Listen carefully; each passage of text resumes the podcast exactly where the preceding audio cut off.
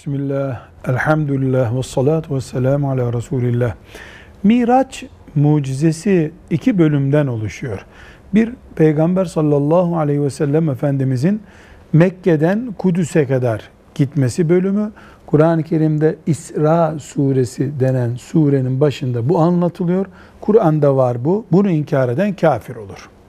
Bir de Kudüs'ten çok yükseklere, makam Sidretül Münteha'ya kadar ulaşması var aleyhissalatü vesselam Efendimiz. Bu da hadisi şeriflerle sabittir. Belki bu bölümü için, ikinci bölümü için kafir olur demesek de Müslüman da bunu inkar etmez deriz. Onlarca hadisi şerif var kitaplarımızda bununla ilgili. Velhamdülillahi Rabbil Alemin.